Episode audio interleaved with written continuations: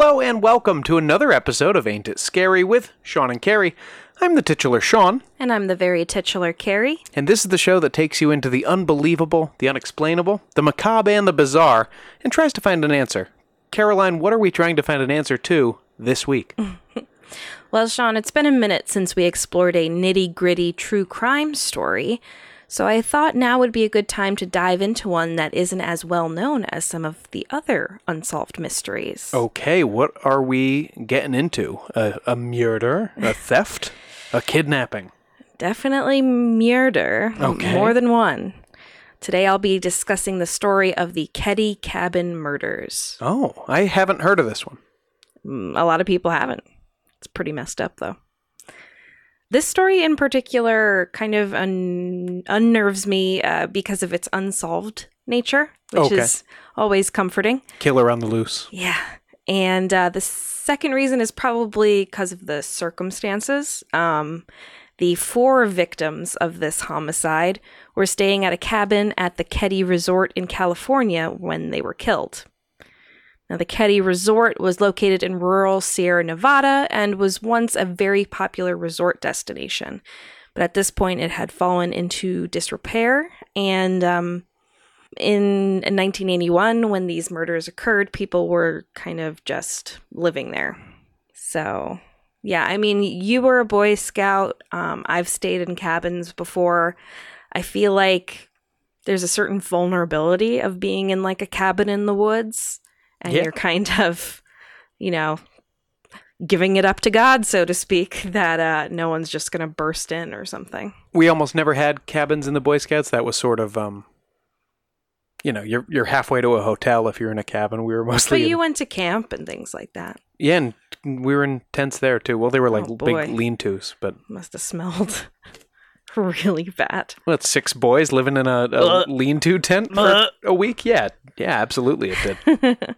Uh, but yes, being out in the out in the wilderness, away from everything, uh, you get the best stars and the best scares Mhm. um, compared to the city. Yeah. Yeah, and I'm someone who has stayed at a cabin at not really a resort, but like a, a vacation area, um, a bunch, and there is that kind of feeling that is different than when you're home, where you might be making sure all the doors are locked and um, your alarm is on, things like that. At a cabin, you're like, well, I got this rusty old lock and my dog to let me know if anything comes in. Uh, so yeah, it's that vulnerability that makes it kind of creepy. Yeah, we've all seen far more movies where a killer murdered a bunch of teenagers in a cabin. You don't see those so mu- so much when the kids are all at an ice skating party. hmm So the four victims we will be discussing today are this is a bit of a spoiler alert. Uh, Glenna Susan Sharp, aka Sue, her daughter Tina Sharp, her son John Sharp, and John's friend Dana Wingate, who's a, a boy, Dana. Sue Sharp lived in Connecticut until the fall of 1980 when she left the state and an abusive marriage to the father of her five children. That's James Sharp. Her children were the aforementioned John, who's 15, Tina, 12, and the other kids Sheila, 14, Rick, 10, and Greg, 5. Sue decided to relocate to Northern California to be near her brother Don, but eventually made her way to the Keddie Resort in the community of Keddie because a lot of these cabins had recently been converted into low income housing. So she began renting cabin 28 there. So this is basically a town at this point, but it's just still called Keddie Resort. Yes, like the area where all the cabins are was the old Keddie Resort, and um, pretty affluent people used to live there. But at this point, the town was still so small that the cabins had kind of been run down, and they were like, "Yeah, I guess we'll do low income housing now." So that's what they were working with. In April 1981, Sue was still living there with her five kids. Many other families with children lived in the various other cabins in the area as well, and there were a lot of uh, there was a lot of space for the kids to run around and enjoy the outdoors. I mean, you're basically in the forest. Um, so the kids were described as normal and happy-go-lucky, enjoying spending time with friends and running around and doing things outside. So they they came from a tough situation, but it sounds like they're adjusting well in their um, w- weird little cabin community. Yeah. Cabin 28 itself had three bedrooms. Johnny, who's the oldest and a boy, he took the unfinished basement. Rick and Greg took a bedroom. Sue and Tina shared a room, and Sheila had her own bedroom, I assume, because she was the oldest girl. Sue was definitely struggling to make ends meet because she only received $250 a month from her ex husband, and she also used food stamps and welfare to survive. So she's doing her best, and she's taking care of five kids. Yeah. So, along with that, of just being a mom to five school age kids, she attended business classes at the local community college and was a hard worker who made great grades. Um, but she was also looked down upon by some around her due to her being on welfare and apparently dating around. Whoops. She's a single woman. Like, why not? Let her uh, let her sow her wild oats a little bit. Yeah, I mean, Bring some light into her life. yeah, there was gossip about her being a sex worker or that she was dealing drugs. I mean, it was And how dare she try to support her children? right? I mean, she was doing her best and she was looking forward to owning her own small business, which is what she was going to school to do. That was selling drugs and sex. I don't think so. Um, and she wanted to finally get a house big enough and safe enough for all of her kids to live in comfortably. So that was really her goal. Um, because she dealt with a lot of judgy people around, she mostly kept to herself, but did develop a close relationship with her next door neighbors, the Seabolts, and her other neighbors, Marilyn and Martin Smartt. Marilyn's son, Martin's stepson, Justin, became fast friends with the youngest Sharp boys, Rick and Greg. You know, as affordable housing goes, it's way cooler to be playing around in an old um, ski resort as a kid as opposed to like some grim concrete high rise, right? Oh, totally. I mean, if you have to, you know, do the best with uh, low come housing that you can, I mean, it seems pretty ideal for a bunch of kids who like the outdoors, especially back in the day where not everything is about Wi Fi and cable. So, Saturday, April 11th, 1981 was a pretty normal weekend day for the Sharp family. Um, around 1.30, Sue and Sheila drove to Gansner Park in Quincy, California, which is fairly nearby, to pick up John and his friend Dana Wingate and come back to Keddie. Around 3:30 p.m., John and Dana hitchhiked back to Quincy, possibly to see some friends, and were seen in the downtown area. A local woman um, in Quincy named Donna Williams later claimed she picked them up in front of a tire store and gave them a ride to another friend's home, and that they were seen attending a party at Oakland Camp. Classic tire party. Got to go pick up your tires for the, uh, the neighborhood store shindig. party. That's a that's a clear a clear path. Um, meanwhile, Justin Smartt came over to spend the night and hang out with Rick and Greg, and these kinds of sleepovers were very common for kids in this area. Um, Sheila actually left cabin 28 around 8 p.m. to spend the night next door at the Seabolts, and Tina, who was already there watching TV with them, uh, returned back to the cabin at 9:30. So they basically traded daughters. Gotcha. So what exactly happened after Tina returned home remains a mystery. Tina's the mom. No, it's the the young the younger daughter. Tina's 12, Sheila is 14. Sheila goes over to sleep over at the Seabolts. Tina was already there, but she goes back home to sleep. Gotcha. Um, we're gonna skip the chunk of time right after Tina remains home, uh, gets home because we don't exactly know what happens. And for now, we'll just move forward to the morning of April 12th. Around 7 or 8 a.m., Sheila returned home to cabin 28 from her sleepover and discovered the crime scene. Oh no. How old is Sheila again? 14. Yeah. In an episode of People magazine, a magazine investigates on investigation discovery, Sheila described but- what she saw. I'm glad People Magazine is on this. We need the, all the top people on this case. They're big on true crime, surprisingly. So Sh- Sheila says uh, as follows I was not sure who the bodies were. Everybody was tied together with medical tape and electrical cord. I scanned the room a little bit. I did not see my mom. There was a hammer and a bent knife. I wasn't sure if anyone was still in there. I remember dropping my stuff, running back next door, screaming. All the bodies that she had seen were bloody, and she thought she recognized her brother Johnny, but she wasn't sure. Yeah. Sheila stayed with the Seabolts as they called the police, and the older Seabolt son Jamie went back over to the cabin to check things out, which was a very brave move. Yeah. yeah, because at this point you don't know anything. You don't know if the killer's still in the house. hmm He carefully walked around the cabin, trying to figure out if anyone was still there, and he ended up looking in one of the bedroom windows. Now, incredibly, Rick, Greg, and Justin were all sleeping peacefully in the room and still alive. Wow. Yeah. Jamie quickly directed them to leave the cabin through the window so they would avoid seeing the carnage in the main room. And soon after the three boys were discovered, the sheriff arrived on the scene with Sue's brother Don right behind him. It took Don a few times of going in and out of the cabin because it was very emotionally difficult to deal with seeing what he saw. But he was able to identify Sue and her son John Sharp and John's friend Dana as the three bodies that were in the room. John, so, so Dana was over enough that the uncle knew who he was. I think so, yeah. John had sustained a lot of injuries, and it seemed like a fight had taken place inside the cabin. They believed Johnny was probably trying to protect his mother and fought back the hardest, which is why he had a lot of defensive wounds. The victims were all stabbed and beaten with two separate hammers, and one was at the scene. Um, that's the one that Sheila had initially spotted. The other hammer was missing.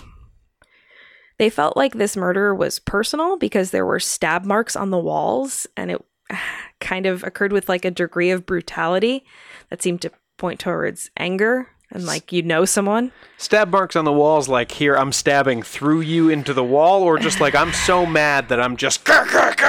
Probably both. The killer or killers had also taken their time with what they had done. Now, I say killers um, because it became apparent early on that it would make sense for there to have been multiple assailants in this case because two hardy, like in their prime teenage boys, along with their mother, um, had all been subdued. And they somehow knew there were two hammers involved. Like here's one hammer, but there was at least one other one here. I believe so. They were probably different kinds of hammers. Maybe they had different like wound um, sizes, things like that. So there's three bodies and three surviving children sleeping peacefully in another room. But where was Tina? That became the big question. And she wasn't anywhere in the house? No. Tina, who was described as an angel by those who knew her, was missing from the cabin entirely. How old's Tina? 12. And she had light special needs. So they were thinking maybe there could be a fourth survivor. They're trying to be very hopeful. Um, once police realized that she was missing, they exhaustively searched the area, combing over roads and woods down to the Butte County line. They put out an all points bulletin, they put up posters all over the area. I mean, they were very extensive with the search. The FBI was involved in the early weeks of the case, but eventually handed it back to the sheriff's office. Because I guess they that after that time they were like, yeah, we can't keep looking for her forever. So the Keddie community was in a state of total terror, and investigators began to wonder whether this could possibly be a random crime or a targeted murder. Right, but they initially thought targeted, right? The, Yes. Because of the rage. Yeah, I mean, it, it's kind of like, could this even be a random thing? But they weren't finding enough evidence to point toward anyway. So, of course, they started with Sue's ex husband, James, because that's where you always start with a spouse. Sure, but he's in Connecticut. Now, I that seemed unclear, but, um, well, I'll get to it, but I wasn't sure where he was when this all went down. Jim was known to be abusive to Sue, and she was terrified of him. That was why she left. There was also the fact that, um, as Sheila stated on the ID documentary, Jim had also sexually abused her and Tina before. Um, so Jim was not a good guy Right. to and, start with. and Tina was abducted.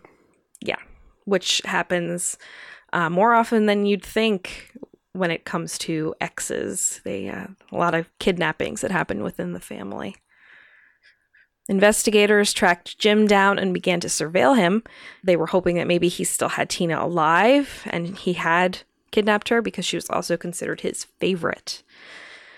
Days went by, though, and there was no sign of her either with Jim or in the area. And he was finally questioned because they were trying to like sneak around at first. Um, but he delivered a solid alibi, placing him far away from Keddie at the time of the murders.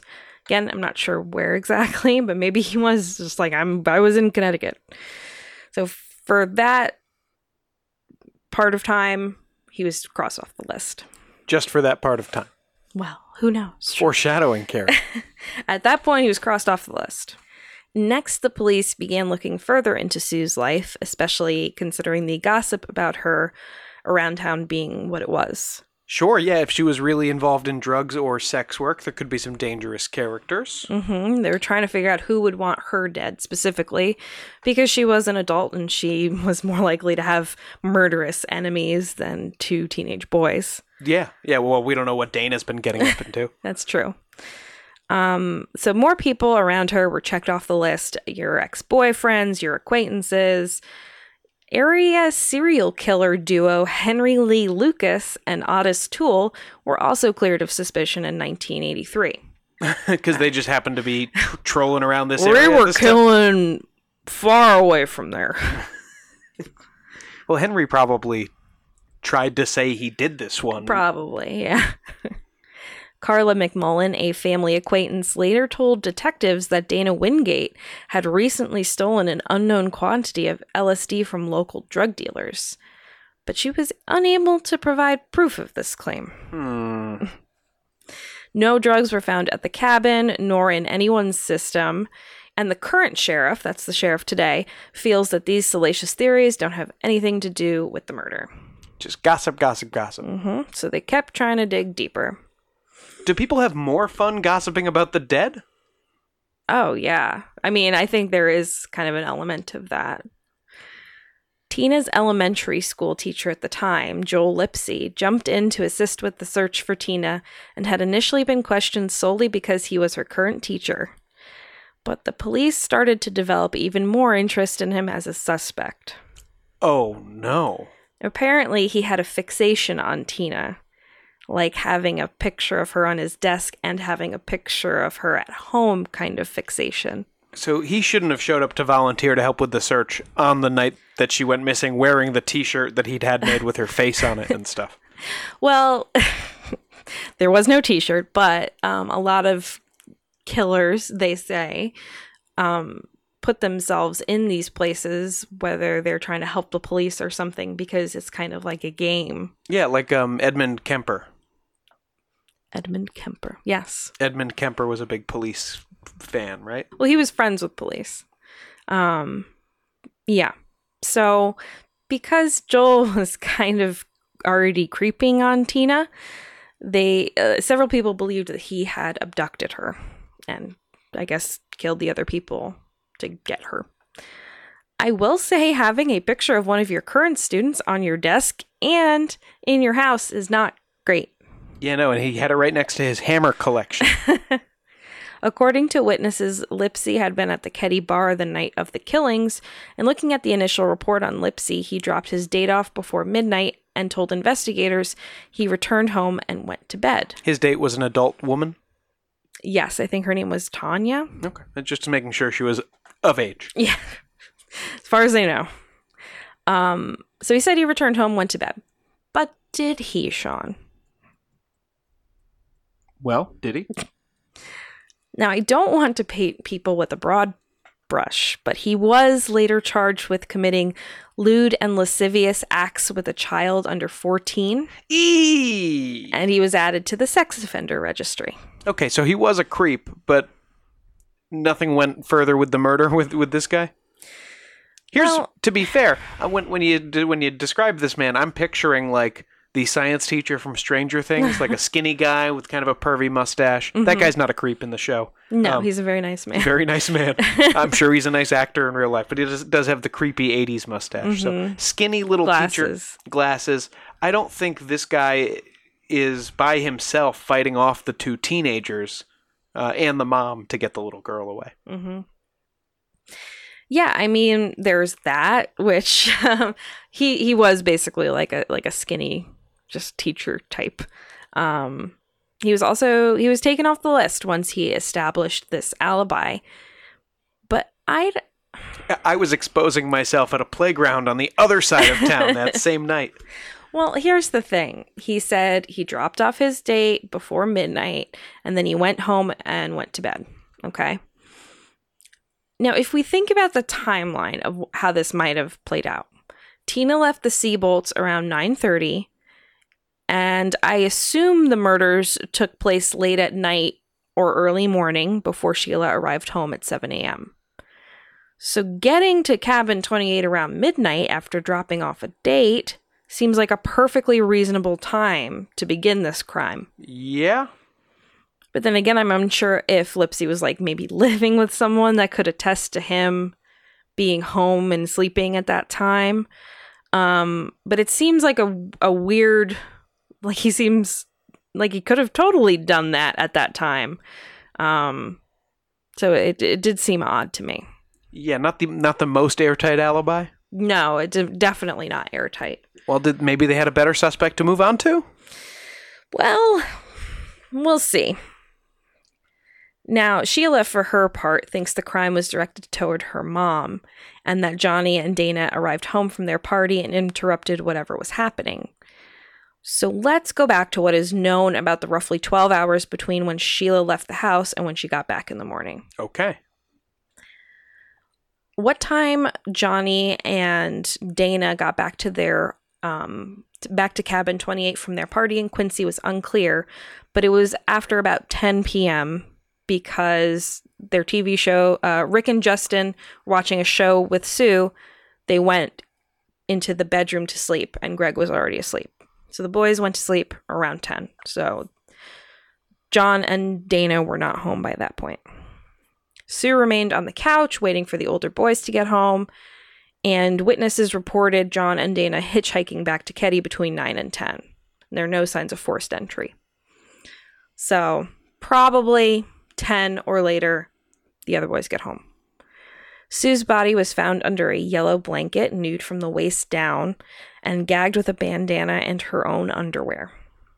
She had defensive wounds on her arms, as well as a stab wound to the chest, a slashed throat, and a head injury from an air rifle, which was deduced to be a Daisy 880, which is apparently an air rifle for like kids or inexperienced people. Yeah, air rifles are aren't for like hurting people or, or right. killing But it's like this is the kid version, you know. Um, this rifle was also not found in the cabin. Though Sue's underwear had been removed, there was also no evidence for sexual assault, which is good. I guess. so, you know, small favors. Yeah. John's throat had been cut and Dana had been strangled, with their angles being bound together using an electrical cord and medical tape. The latter of which, medical tape, Sheila says they didn't use and must have been brought to the murderer by the murderer to the scene. Like they didn't have medical tape at the house. That's interesting. Is it possible you just don't know where your mom keeps the medical tape? Could be, but that's what she said. There's that's yeah, it, it might be, but I all I know is when I was a kid there are any number of Sure. If I had I wouldn't have known where to find it. if I had cut myself and my mom wasn't home, I wouldn't have had any idea where to get any of the life-saving supplies. So. Yeah. the victims had all been beaten on the head with a hammer, and blood spatter suggested the bodies had been moved to stage the scene, so they didn't just fall where they were, with the time of attack being placed between midnight and 2 a.m. Again, fine enough for Joel Lipsy to swing by and commit a kidnapping. Sure, absolutely, unless part of the intel intel's that his date went really well. Who knows? Tina's jacket and shoes were missing from the cabin, alongside a shoebox she had used for a school project that she was particularly attached to. This is like kind of weird and interesting because it seems like she had been allowed to take her school project with her. Because, like, why else would you take this shoebox? I assume there was some sort of diorama or whatever in it. So why would she have taken that? I don't know. And why was she allowed to take it? She's like, oh wait, hold on. Mhm. You got to look at this though. hmm Or she left the house of her own volition and took it. Who knows? They still had no clue. I might need this diorama of the Battle of Hastings. hmm You never know when you need a diorama, Sean. There were other odd things that were noticed by nearby residents the night of April 11th, and they recalled these later to police. A dog was heard barking near cabin 28 during the night, which could have Okay. been someone's dog. Hey, trust me, I hear that every night. Those with cats noticed they paced in and out of the house restlessly all night when they usually slept. Is this a ghostly uh, theory? I assume it's that the cats knew something was wrong. I don't know. The cats can sense death. I believe it. The back porch light of cabin 28 was also still on at 4 a.m. A couple nearby had also heard muffled screams around 1:30 a.m., but were unable to determine the source. That seems possibly relevant. yeah. That fits into our window. hmm Some people saw a brown Datsun parked at the cabin that evening, and others noticed a green van. Now, one of these could have been the killers, um, but keep in mind that the boys apparently hitchhiked back to the cabin. Um, so this could have just been a completely random person, or the hitchhiker was the killer. Right. Now, you mean the like Uh, the driver? driver of the hitchhikers, hitchhiker driver. Boy, wouldn't that be an ironic twist? So nobody ever came forward and said, "I was the one who brought these kids home." No, it was just the woman that said she drove them around town. A single fingerprint on the handrail leading to the back door was all that was found in terms of hard evidence, suggesting the killer or killers mostly wore gloves. Despite the chaos of the murder scene, this lack of evidence seemed to point to the fact that this murder had been premeditated and prepared for. Yeah, well, and the fact that you brought two hammers.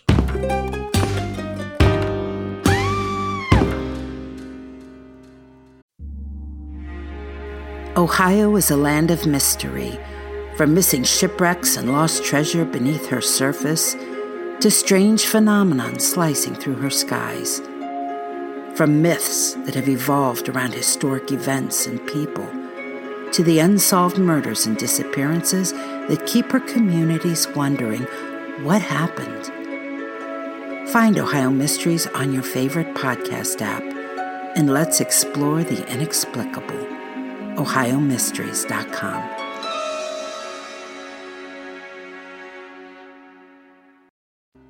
You're here, which means you love podcasts. But are you looking for another kind of entertainment on the go?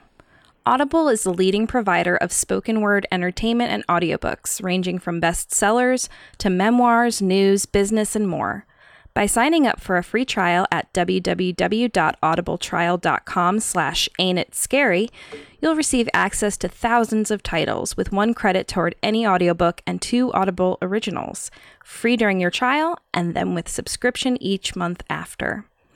Personally, my favorite Audible title is also my favorite book, by Stephen King. I went into this audiobook ready to judge because I've loved this novel since I was a kid. But between the stellar production value and the truly breathtaking narration performance by actor Steven Weber, I was 100% all in. If you like this podcast and have a strong stomach, I think you will be too. Not into audiobooks? No problem. With podcasts, theatrical performances, guided meditations, and more, Audible offers something for everyone. So what are you waiting for? Get started now. And hey, you'll be helping support the podcast. Visit our link at www.audibletrial.com slash ain't it scary for a free trial. That's www.audibletrial.com slash A-I-N-T-I-T-S-C-A-R-Y. Audible. Listen more.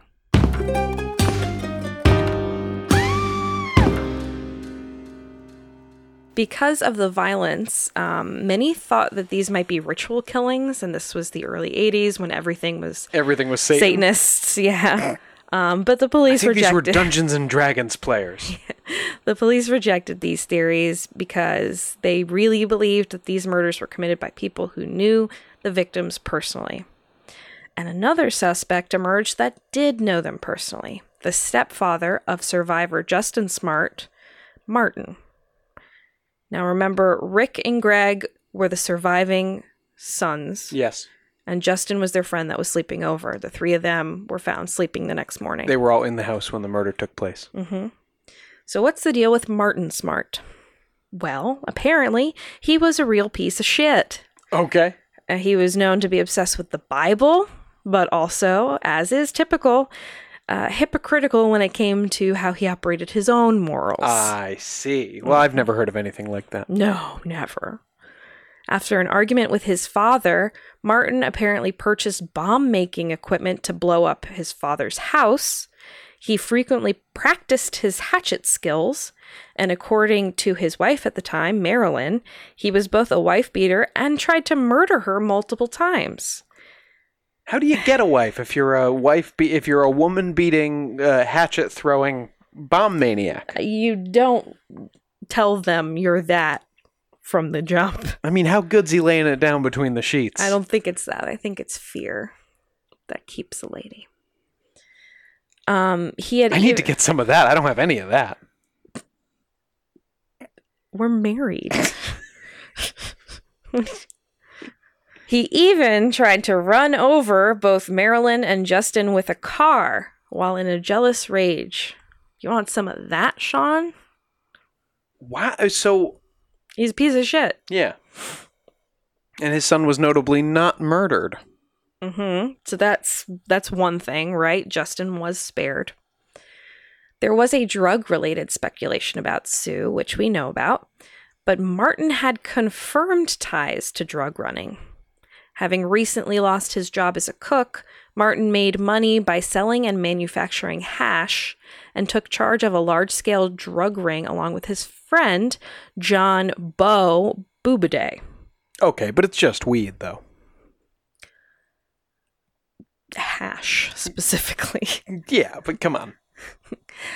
Martin met his friend Bo at a VA hospital in Reno, Nevada, when he was attending, claiming he was suffering from PTSD after serving in Vietnam. So he was also a Vietnam vet.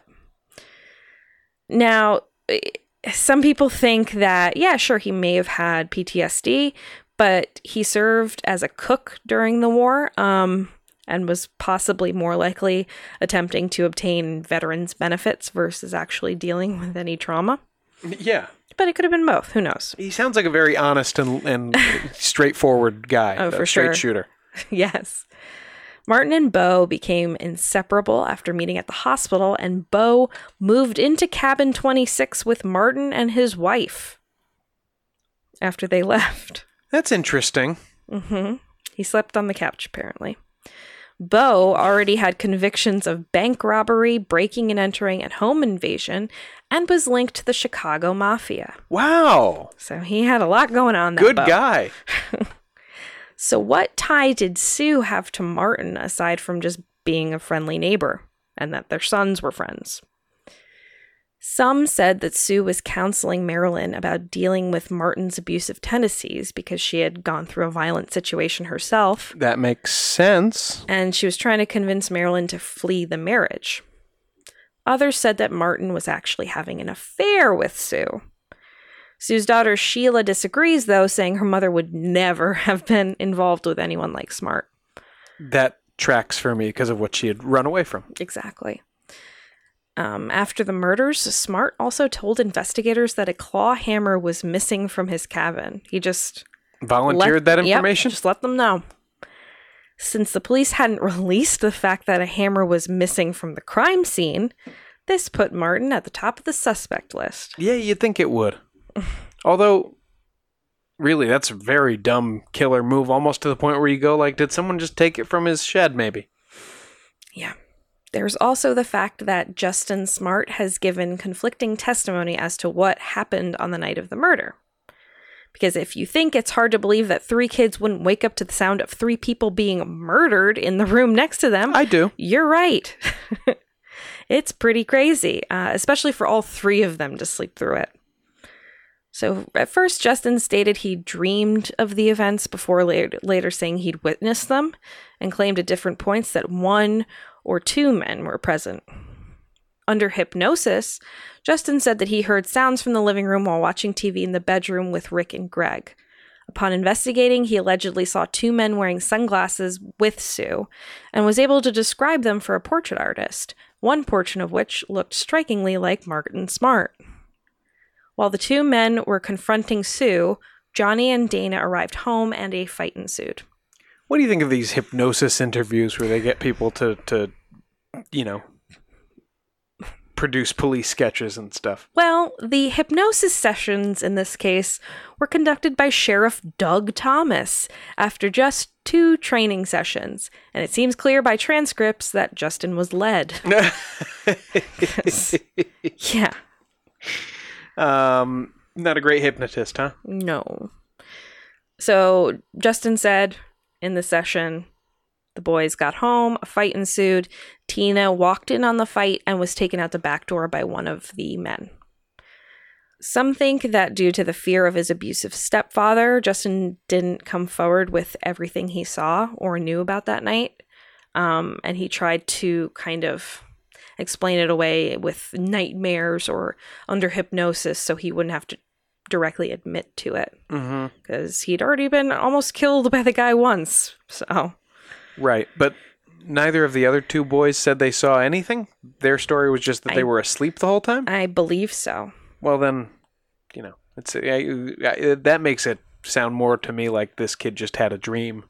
Later, might have been filling in some gaps on his own. That's a Maybe. pretty traumatic event for him too. Could have been. Martin Smartt was still being looked at when, sadly, the body of Tina Sharp was found in April 1984. So, how long had it been? Three years. Around 100 miles away from the Keddie area, a bottle collector combing around Camp 18 near Feather Falls in Butte County found the cranium portion of a human skull and part of a mandible. Just the bones. Now, there were initially thoughts that these might be like a Native American who had lived in the area, like these were Old bones. archaeological bones. Um, A di- it's a dinosaur. yeah. Following the discovery of the skull, but before forensic identification, an anonymous tip came into police that the remains belonged to Tina. This call was recorded but never entered into official evidence. Why? It was found at the bottom of a cardboard box at some point after 2013, 20 years later. That is. That's baffling police work. That's Mm-hmm. criminal police work. especially since this tip came before the official identification and people thought initially it was a Native American. So, Right. and it's a 100 miles away, like it's not necessarily related. Feels like a real dear boss letter. hmm Near the remains, a blue nylon jacket, a blanket, Levi's jeans with a missing back pocket, and an empty surgical tape dispenser were also found. You don't say. Remember the medical tape found on the bodies? Oh yeah. Yeah. So the mystery of Tina's disappearance had been solved, but it clearly just led to more questions. Tina, they were able to figure out, had been dead for at least a year when her body had been found. But this allows for the possibility that she had survived up to two years after the initial murders. Right. Murders. Do they have like a range on that? Like, is it possible she died that same night? No, it just said at least a year. So she could she could have died that, but she wasn't. She wasn't fresher than a year, I would say. Why was Tina found a hundred miles from cabin twenty-eight, and who had done this? That was the big question. And this was just like wilderness where she was found. It was by uh, it seems like waterfall, waterfall area. In 2008, Marilyn Smartt stated in a documentary about the Keddie murders that her then ex-husband Martin and Bo Boubede were responsible for the murders, uh, and said that she had even found a blood-stained jacket belonging to Tina in her basement at the time and handed it to police. Why did she? What? There's no official records of this discovery, but this is what she said on the record. Her reasoning for why these murders occurred was apparently that Martin hated Johnny Sharp, the oldest son. Why? I'm not really sure, aside from that Boubede didn't think highly of Johnny, called him a punk.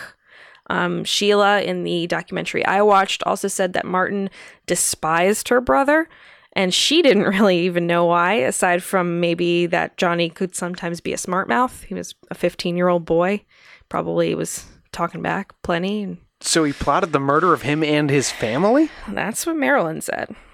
She testified that she left the local bar that night to go home around 11 p.m., and her husband and Bo stayed behind at the bar to keep drinking. Around 2 a.m., she woke up to find Martin and Bo burning an unknown item in the stove. Now, I'm a little I'm a little confused as to how this next part played out, but Martin either asked Marilyn to invite Sue Sharp to the bar that night as a possible date for Bo, or Bo asked Sue himself. Either way, Sue rejected the invitation. What's Bo's relationship to this family again? He's Martin's BFF. He's just a buddy. He's Okay. crashing on Martin's couch, and they're neighbors to Sue. Sue, come out, come out and double with us tonight. Yeah. So either Bo asked or Martin was like, Marilyn, ask Sue. Um, she said no. um, so after the murders, Martin left Marilyn and Keddie behind, moving to Reno, Nevada. This is pretty soon after. Okay. From there, he sent Marilyn a letter reading in part I've paid the price of your love, and now that I've bought it with four people's lives, you tell me we are through. Great. What else do you want? That sounds like what did she request that he murder them? This letter was never officially entered into evidence, uh, despite the police being made aware of it. And it was found along with the recording of the phone tip about Tina's remains in a box. And they did a test on the uh, envelope, I believe, the stamp, and they matched the DNA to Martin. So it seemed like he did send this letter. Okay, so like a hundred percent this guy committed these four murders. Bo, at the time that they were being questioned, um, bizarrely told investigators that he had previously been a police officer. He hadn't. And that he'd been shot in the line of duty and was rendered impotent. He wasn't. So that he would have had no interest in Sue Sharp anyway. Psychopaths love lying. Mm-hmm. And this is like an Ed Kemper situation where he's like, "Hey, you and I, we're the same, Cut from the same cloth. except I, I can't get it up. You can." well, he could get it up. He just had to Impotent. murder co-eds. No, Bo. Bo said he was Oh, impotent. I thought we were So talking I wasn't. I wasn't even going to be interested in Sue anyway. oh, I see. Mm-hmm. That's well, that's good because murderers are famously never impotent. Exactly. Sheriff Doug Thomas, for his part, praised Martin Smartt's cooperation and declared he wasn't a suspect, emphasizing the fact that he had passed a polygraph test. Though, in future conversations with a PTSD counselor, this is after he had moved to Reno, Smartt said he beat it, not passed it. Uh, it, it, notably not admissible in court for this reason. polygraph tests. Yeah. Yeah. To quote, those things are easy to beat. I was lying and they let me go. He said that. To the counselor, yeah. Wait, why did the counselor say this to anyone? Isn't that like patient client? I assume it's because the counselor told them this after he had died. According to the counselor, who was questioned, um, Smartt admitted that he had killed Sue and Tina, but had nothing to do with the boys. Tina had to be killed because she had seen everything.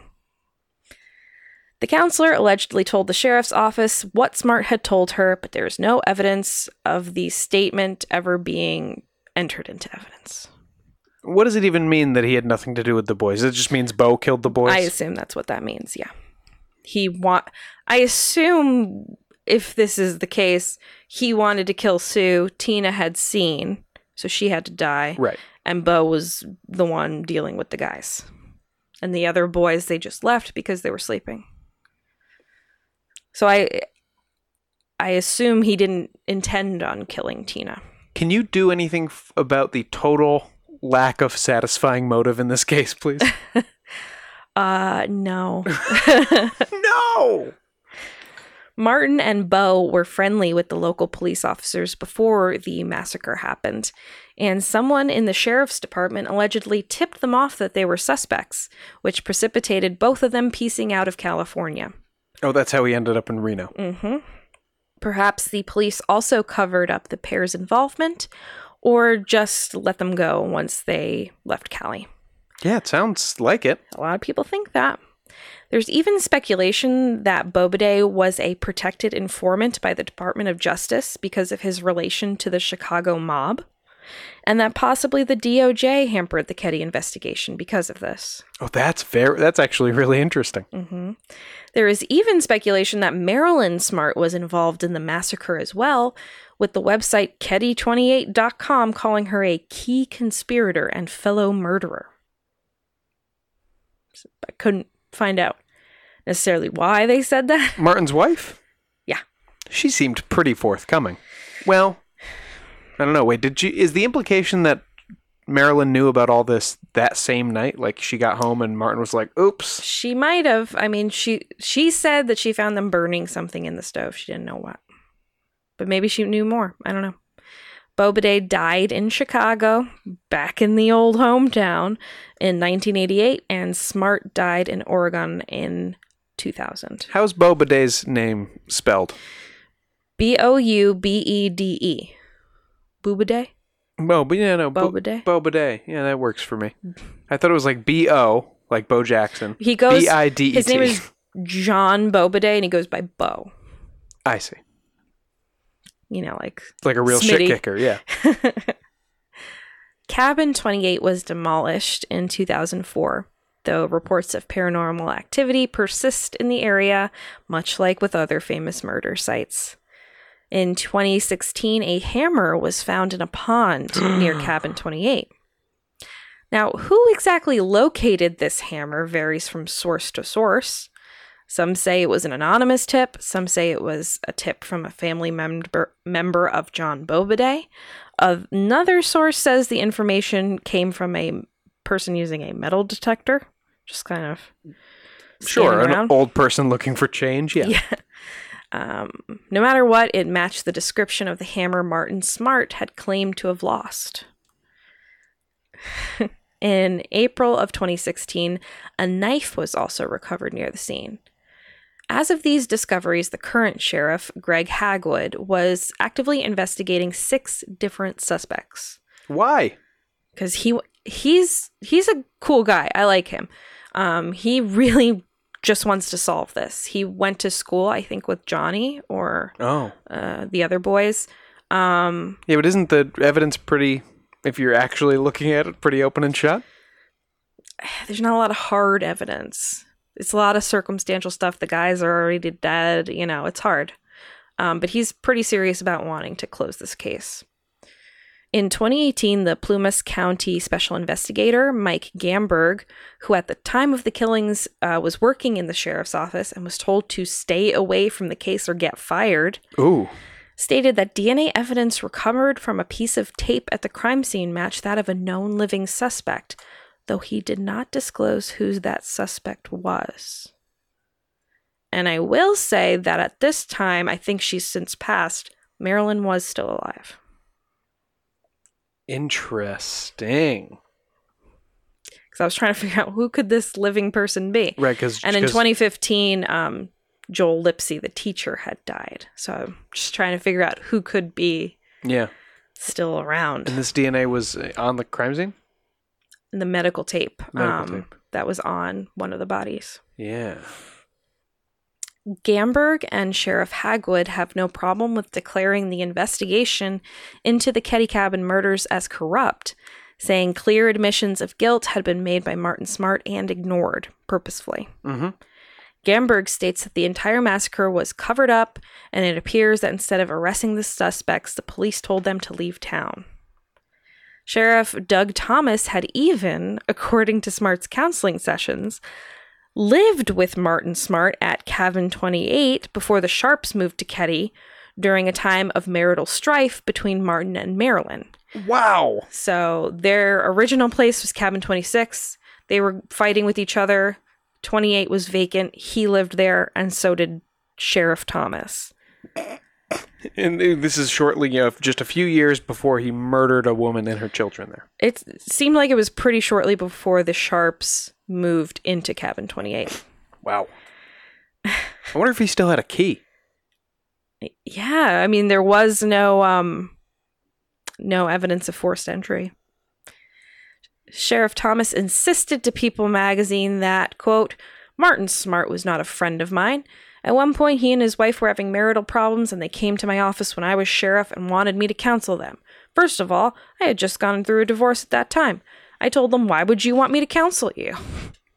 So it seems like They asked me to stay on their couch. it seems like Sheriff Thomas was divorced and possibly looking for a place to crash. It was like a bachelor pad, like a fun bachelor pad for them. Yeah. Yeah. While And then they got the band back together a few years later and murdered a lady and covered it up. and covered it up. While Sheriff Hagwood does not state it on the record, the theory that Tina Sharp was kidnapped by a pedophile linked to powerful local men has been put forward. This is a theory that's been backed by some in the FBI, including um, criminal profiler John Douglas of Mindhunter fame. Oh, th- this is along with the, like, presumably Martin did the murder, but then he handed Tina off, or Well, John Douglas said, shockingly, that Tina may have been involved with what transpired in the cabin, with the killings being an afterthought and not premeditated. Douglas feels the crime was committed by a single individual who had groomed Tina into a relationship, and Tina left willingly. He notes how Sue was covered with the blanket to be made decent because she was nude from the waist down, which seems to contradict the level of violence at the scene. Um, didn't seem like they were too concerned about leaving her like that. He thinks that Tina was the one to cover her mother off, or cover her mother up. Um, and if this is the case, it makes you wonder even more how long Tina lived after the murders and what could have happened to her during this time to lead to her eventual fate. not good things. No. Well, that's a much darker. That's John Douglas for you. Mm-hmm. There is one person who directly confessed to the Keddie murders, and this is Robert Silveria Jr., the boxcar killer. Oh, well, he confessed. There you go. Silveria is believed to killed have killed up to 14 people while living a transient lifestyle on freight trains throughout the US and was arrested in 1996. Now, they used a very loose account of his life for the Boxcar Children novels, right? Yeah, the children were all people he had murdered. At the time of the murders, he had lived in nearby Quincy, and upon being pressed by police, confessed to the crime. Despite this, it was soon revealed that he had already been in police custody at the time of the murders for stealing a car, giving him a pretty tight alibi and making it impossible for him to be at Cabin 28 on the night of April 11th. Yeah, we talked about it with Henry Lee Lucas too. A, lot of uh, Like, serial when you were doing stuff, you were in jail over here. You can't.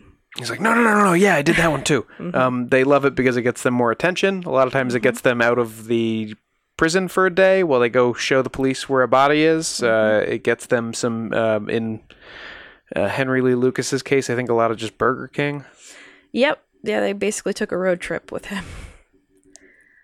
Though the case was likely subjected to heavy tampering and has remained officially unsolved for just about 40 years, Sheriff Hagwood and Mike Gamberg want to close the case and bring comfort and closure to the Keddie community. Hagwood recently stated, quote, It's my belief that there were more than two people who were involved in the totality of the crime, the disposal of the evidence and the abduction of the little girl. Now, I think this is very, this is just me, I think this is very interesting wording if we think Marilyn's involved. We're talking about the totality of the crime, Hmm. disposal of evidence and abduction. She could have, that's, that seems very specific, a specific way of putting it. Yeah. We're convinced that there are a handful of people that fit those roles who are still alive. I have a measure of confidence that we have identified some of them and we're going to be coming. Could be next month, it could be next year, but really the focus in our priority is getting the truth, getting the answers. Do you think Marilyn got paid for being in that documentary? I don't know. Maybe. Pretty shady. So do you think that's who he's talking about? I think it's a that and like the living person thing, I think is is a very interestingly specific yet vague way to say It's a blind item. it, yeah, it's basically a way to say there's more than just the people that you think are involved. Right. And so, in trying to figure out who that could be, you know, could be Marilyn. Mm-hmm. Since the murders, we've gotten the 2008 home invasion horror film The Strangers, which some say is based on the case, though the film and filmmakers themselves don't make this specific claim. Uh, they just market it as being inspired by true events, which could have been these events, but they never alluded to it. The same year, an indie film called Cabin 28 was released, which bore the tagline based on the true life murders which inspired the strangers, which I think is very funny. Yes. Um, there have also been various documentaries and true crime series episodes on the case. And as far as I know, they're still working on getting that final uh, solution. Oh, no, no. Yeah, no. That we, final- we, we don't put those two words together anymore. That final Answer? answer. Final answer. That's my Mm-hmm. final answer. Yeah, Regis Philbin is better than that other guy. 100%. Uh, and that's the end of our investigation into the Keddie Cabin murders. So, what do you think, Sean? Could it have been a pedophile teacher, two low life creeps, a cover up like Sheila Sharp herself believes, Well, it seems aliens? it seems so obviously to be the two local creeps. Mm-hmm. Um, in fact, they admitted to it. One of them admitted to it several times. yeah, I think in that situation, it's sort of one of those cases of like, do we believe this guy? Like, is he just, you know, all bluster and What do you think Martin's letter meant when he said that that was the cost of? I don't know. Her love. I mean, maybe Did she want? Do, was the, did you clock any reason she would have wanted Sue dead? I didn't personally, and nor could I see why she might have wanted Tina. Like maybe she wanted a child or whatever, but what was their plan after that? They were her neighbors. Right. Um I really don't know, but that's also like a weirdly specific but vague thing. So, I also feel like Tina probably died very shortly afterward because Especially Martin considering- didn't disappear. especially considering the medical tape dispenser at the scene, Yeah, that seems like something that he brought over from the crime scene disposed the of. night before or whatever and left it there um why she ended up a hundred miles away near some waterfalls or whatever i have no idea She wasn't found for quite a while. that's true so yeah that's the uh, Keddie cabin murders still officially unsolved So dumb. That's terrible police work. That's a gripping story. yeah it's really really scary genuinely Home invasions, you know, The Strangers is um I think pretty a pretty um hard film to pry your eyes away from hmm and uh, a pretty scary one and I don't get scared by many things. Uh, home invasions are scary. It's hard to find uh uh um, you know Show me an American man who's not afraid of uh, his his fate, but it's also our uh, fantasy. Secretly, all of us think we're going to fight off the invaders. Let's not make that your fantasy. I, I know you have a bat next to our bed, but please, I don't I don't want it to happen. no, neither do I. I, you know what? I believe you. I believe you could fight them off. So let's just leave it there. Oh, I'd be I could do it though.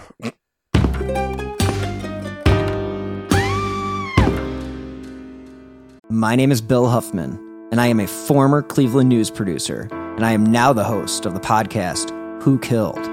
I began the show focusing on the unsolved murder of Amy Mihaljevic, and now each week I explore a different case with a focus on some of the victims who don't get the attention they deserve. I have a deep catalog of over 225 episodes, so there is a guarantee there will be something for you. Who Killed is an evergreen podcast, killer podcasts, and slow burn media production. Subscribe today wherever you get your favorite shows. This podcast is sponsored by BetterHelp. Lots of things are a struggle right now. School, work, even something as simple as going to the grocery store, it could feel overwhelming. But one thing that shouldn't be overwhelming is accessing mental and emotional care. That's where BetterHelp comes in. BetterHelp is the leader in online counseling with over 4,000 licensed counselors on the site and over 500,000 people who have gotten counseling to date. The mission of BetterHelp is to make professional counseling accessible, affordable, and convenient so anyone who struggles with life's challenges can get help anytime, anywhere. I've been using BetterHelp for the better part of this year, and honestly, I don't know how I would have gotten through 2020 without it. And, of course, Sean and Poe. When I need to talk to my counselor, I can just text her and I can schedule chats, phone calls, or video calls for longer sessions. This means I have flexibility to set a session during the week, or during busy weeks, I can just shoot her a message here and there when I have time. Take control of your mental and emotional well being. BetterHelp is a great place to start. For 10% off your first month subscription of BetterHelp, go to our podcast link at www.betterhelp.com slash scary and see how good it can feel to push past the struggle and find hope in a new day. That's www.betterhelp.com slash A-I-N-T-I-T-S-C-A-R-Y for 10% off your first month of BetterHelp. Get professional counseling anytime, anywhere, because you deserve to be happy.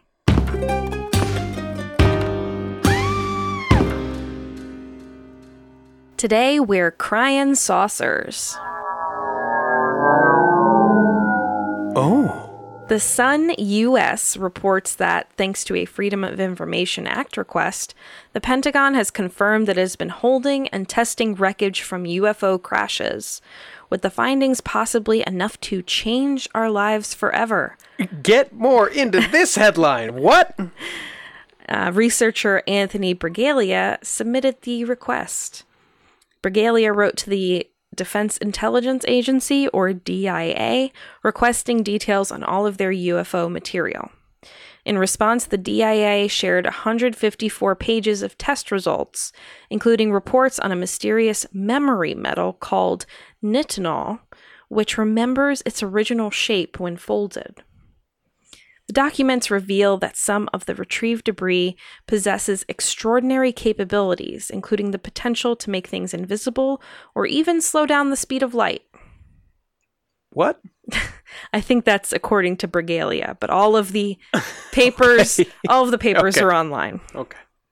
Bragalia stated, quote, they have been able to learn some things about the materials of construction which hold tremendous promise as futuristic materials which will change our lives forever.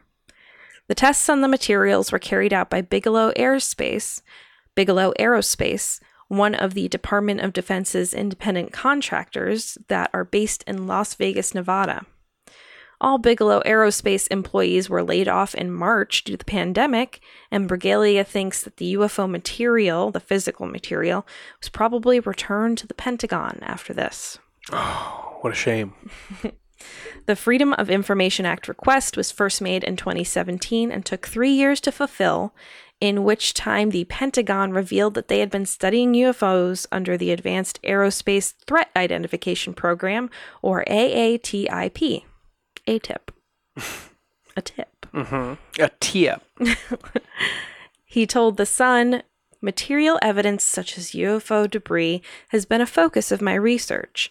My Freedom of Information Act request was very specific, seeking the test results of UFO UAP debris, not material already known to science. So he specifically asked about wreckage and things like that.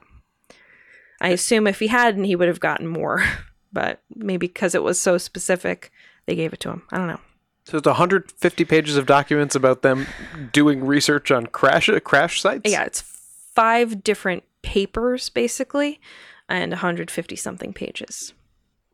He believes, uh, Bragalia believes some of the materials that's been tested could be the remnants of the 1947 Roswell incident, since the memory metal description of nitinol corresponds to some witness testimony from Roswell. Though the DIA seems forthcoming in this response, they did hold back certain details about the materials, including any information about if they could be of alien origin. Portions of the five documents released to Bragalia were redacted, and according to him, specifically omitted information on the chemical and elemental composition of the material, as well as its origin. So we'll be keeping you posted on anything more alien. But Well- that's a pretty crazy story. It is. I would start with if it's unidentified. They probably don't know its origin to put it in the document for you there, uh, buddy. Well, there was a bunch of stuff that was redacted, and uh, I believe these documents are available to view online. So check them out. Yeah, absolutely. I, I want to at least see the titles, like I do with any scientific paper. I'm going to look at the title, not understand that, and then Make make an opinion based on that. yep. Um, great. Sounds great. I, I look forward to doing that.